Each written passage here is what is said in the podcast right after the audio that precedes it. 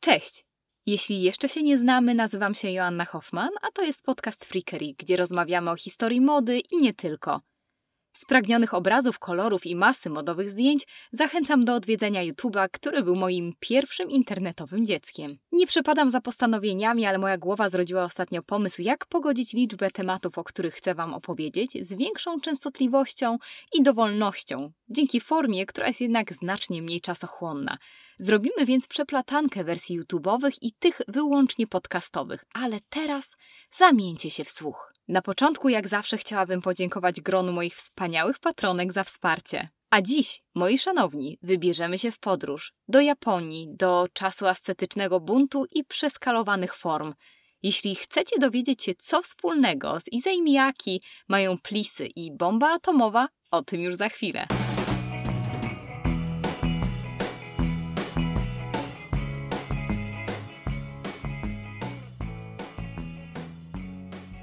5 sierpnia 2022 roku zmarł Issei Miyaki. Z publikacją podcastu poczekałam około miesiąca, bo uznałam, że to czas, kiedy ci chcący dowiedzieć się więcej wciąż szukają, a ci, którzy zetknęli się z nazwiskiem po raz pierwszy, jeszcze mają je w głowie. Uważnie śledziłam reakcje nie tyle świata mody, ale też jej internetowych odbiorców i przyznam, że reakcja była, ale nie taka lawinowa, jak można byłoby się spodziewać.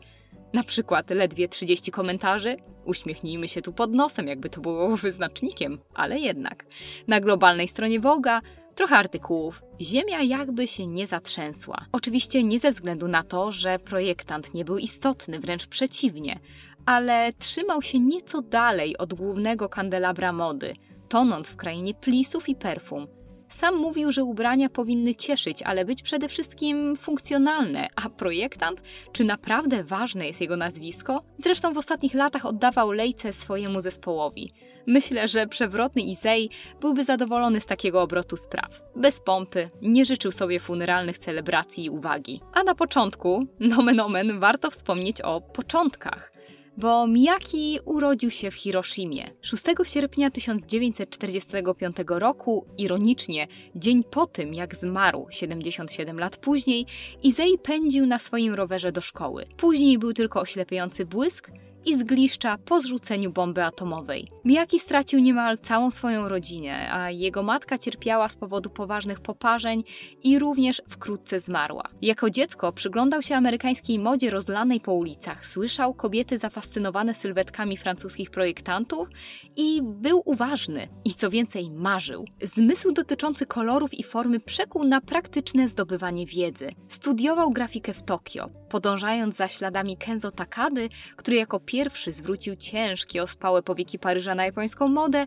zgłębiał tajniki krawiectwa, a pod koniec lat 60. praktykował najpierw u La Roche, a później u Givenchy. I warto tutaj nadmienić, że japońscy projektanci, w tym Kawakubo dla Comme des Garçons czy Yamamoto i Issei, wszyscy urodzeni w latach 30., 40., zyskali na popularności w latach 70. i jawili się jako, wiecie, nieoszlifowane diamenty. A tu Miyaki we własnych słowach. Kiedy po raz pierwszy zacząłem pracować w Japonii, musiałem skonfrontować się z nadmiernym uwielbieniem Japończyków dla zagranicznych towarów i stałym wyobrażeniem o tym, jakie powinny być ubrania. Chciałem zmienić sztywną formę ubioru. W jego oczach powojenna Japonia znalazła się w formie kulturowego czyśćca, rozdarta pomiędzy tradycją a dostępnymi na wyciągnięcie ręki amerykańskimi produktami i hollywoodzkimi filmami, które no oczywiście miały wpływ na modę. Paryż dał mi jaki warsztat, lata 60. dały odwagę i wiarę w zmiany.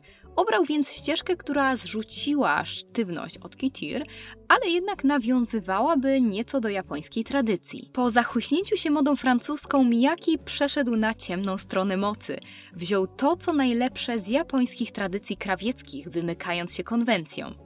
Jak pisze Paloma Nowiński, projektant wziął esencję kimona i przetłumaczył jego bezkształtność, anonimowość i wygodę na podstawową filozofię swoich projektów. Zmysłowość była kwestią domysłów. I dokładnie taka miała być. Issei Miyaki po krótkim pobycie na Siódmej Alei, gdzie pracował z Geoffreyem Bini, wrócił do Japonii w 1970 roku i od razu zrobił furorę dzięki swojej jerseyowej sukience Tattoo, będącej hołdem dla Hendrixa, dla Joplin, ale przy tym dla japońskich technik tatuażu. Bloomingdale zaczął kupować Miyaki, a jego kariera zaczęła się rozwijać. Trzy lata później odchodził już bardzo często od tradycyjnych tkanin, takich jak wełna czy jedwab, używając zamiast tego nylonu poliestru. Można więc powiedzieć, że od samego początku był owładnięty obsesją nowości, obsesją materiałów, by były jeszcze bardziej funkcjonalne, lekkie i innowacyjne. I tutaj jeden z wielu ważnych stopów, czyli pokaz Miyaki z roku 73, bo był pierwszym na francuskim tygodniu mody, gdzie pojawił się obcokrajowiec. Miyaki przełamywał też bariery, jeśli chodzi o wybierane przez siebie modelki. Nie muszę chyba wspominać, że lata 70. nie były jeszcze mocno otwarte, jeśli chodzi o wybiegi i różnorodność. Zaczęło się to nieco zmieniać po bitwie wersalskiej, o której mamy zresztą inny odcinek. Ale wracając, Miyaki swego czasu mocno promował Grace Jones, jej androgeniczną urodę, dostrzegając jej ogromny potencjał – a w Tokio był nawet zorganizowany pokaz o nazwie Miyaki i 12 czarnoskórych kobiet. Rok 1980 to ważny kamień milowy dla projektanta. Jego seria Body była idealnie strawną awangardą. Plastikowe gorsety powstały we współpracy z fabryką manekinów Nanasai, spinały talie jak bransoleta – sztucznie z góry uformowaną linią.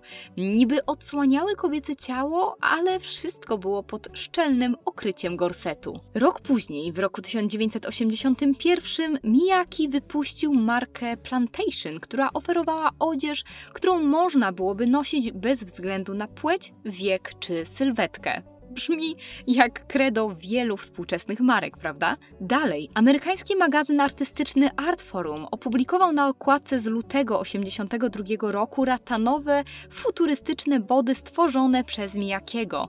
Moim zdaniem nawiązujące nieco do japońskich samurajów. I po raz pierwszy na okładce magazynu artystycznego pojawił się współczesny projekt modowy. Bardzo wiele relacji krytyków z wystawy dzieł Miyaki z Tokio w 2016 roku podkreślały, jak aktualne są te kolekcje.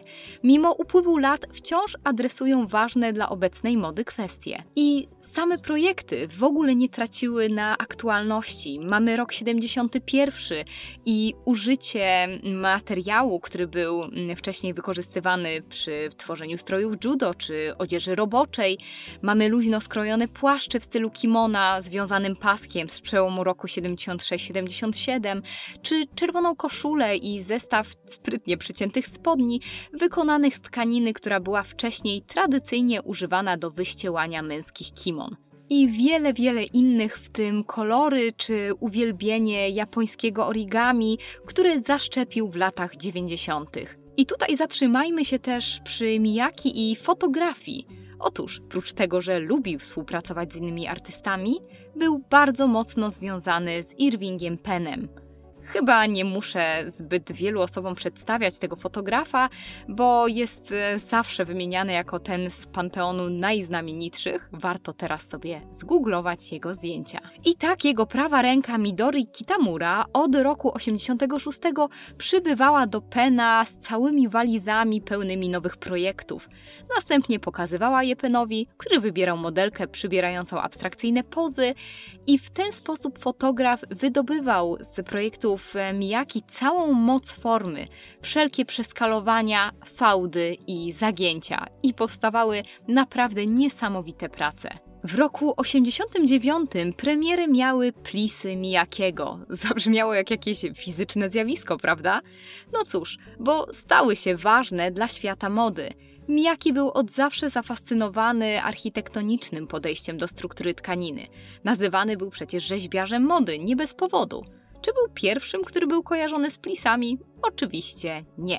Wystarczy chociażby wspomnieć o Madame Grès, której lejące się tkaniny otulające ciało nazywano ukłonem w stronę greckich posągów.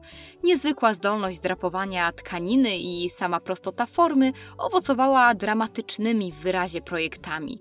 Jedna plisowana kreacja przygotowywana techniką Madame to ponad 300 godzin pracy zręcznych rąk. Poprzez plisowanie redukowała całe metry specjalnie wyprodukowanego jedwabnego jerseyu do zaledwie centymetrów.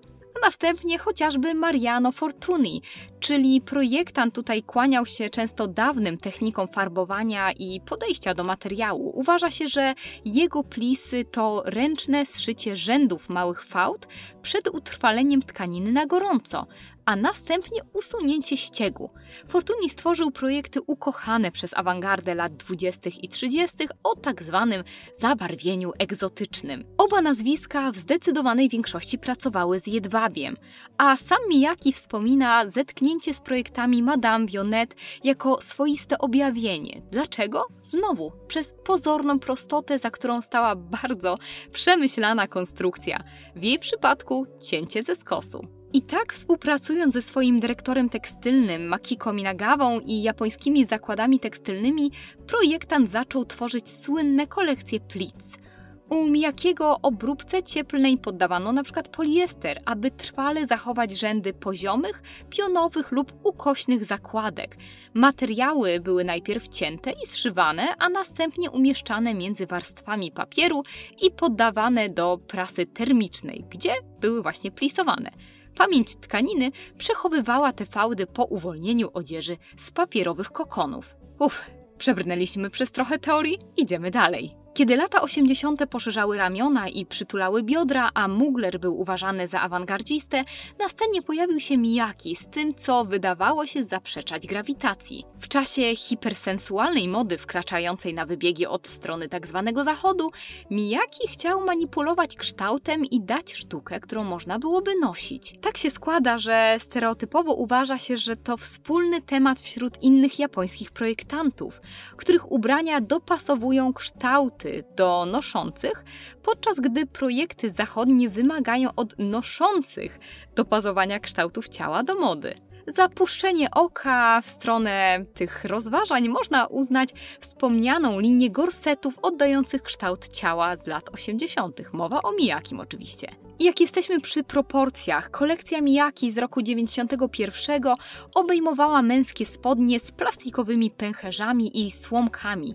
Mężczyźni mogli napompować lub opróżnić ubrania w zależności od potrzeb. Przełom lat 80. i 90. to dla wielu również kryzys AIDS i towarzyszące mu wyniszczenie ciała, na które na przykład Calvin Klein odpowiadał hipermęską bielizną i hipermęską reklamą.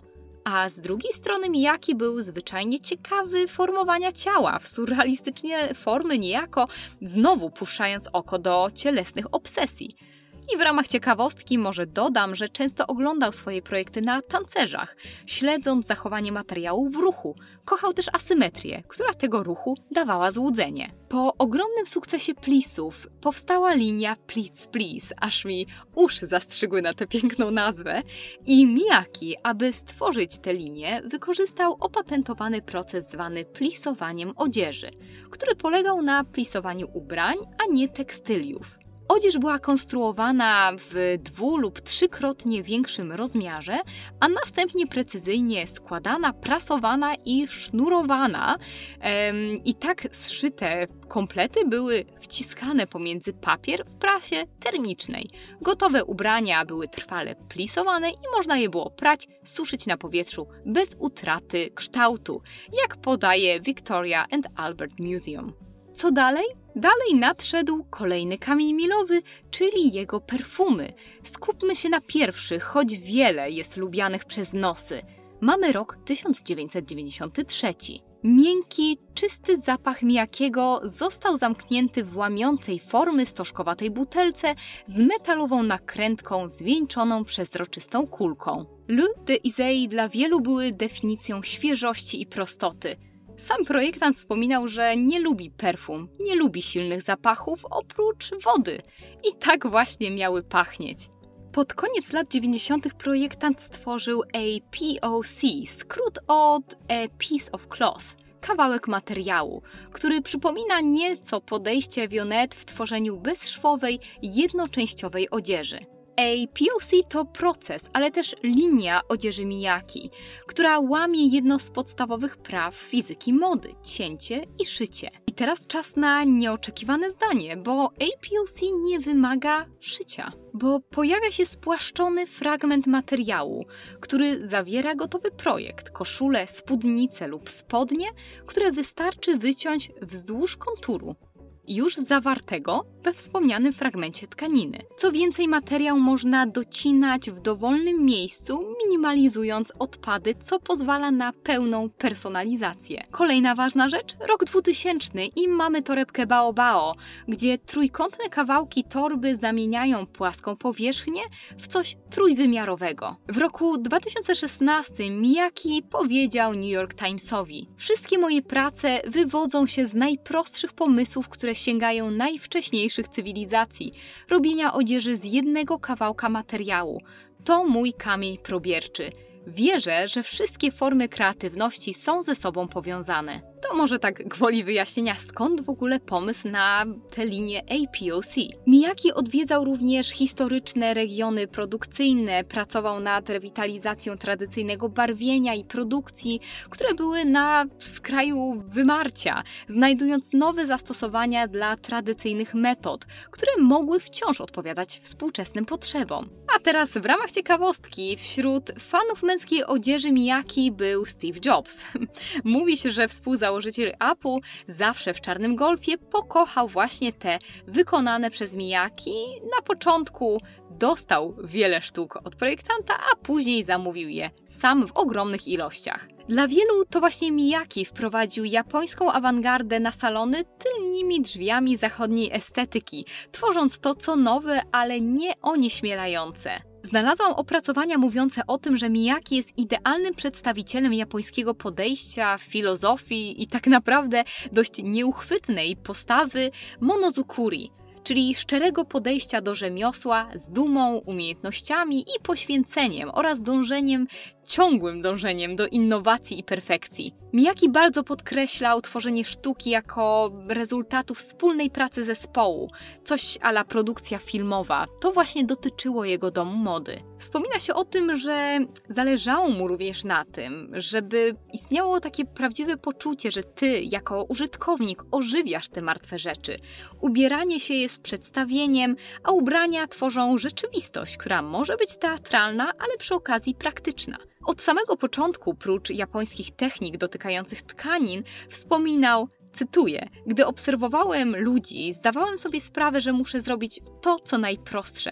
Codzienne ubrania, takie jak dżinsy czy t-shirt, mówił sam Miyaki. Był on nazywany naukowcem, architektem, ale przede wszystkim był też bezkompromisowym i skromnym człowiekiem.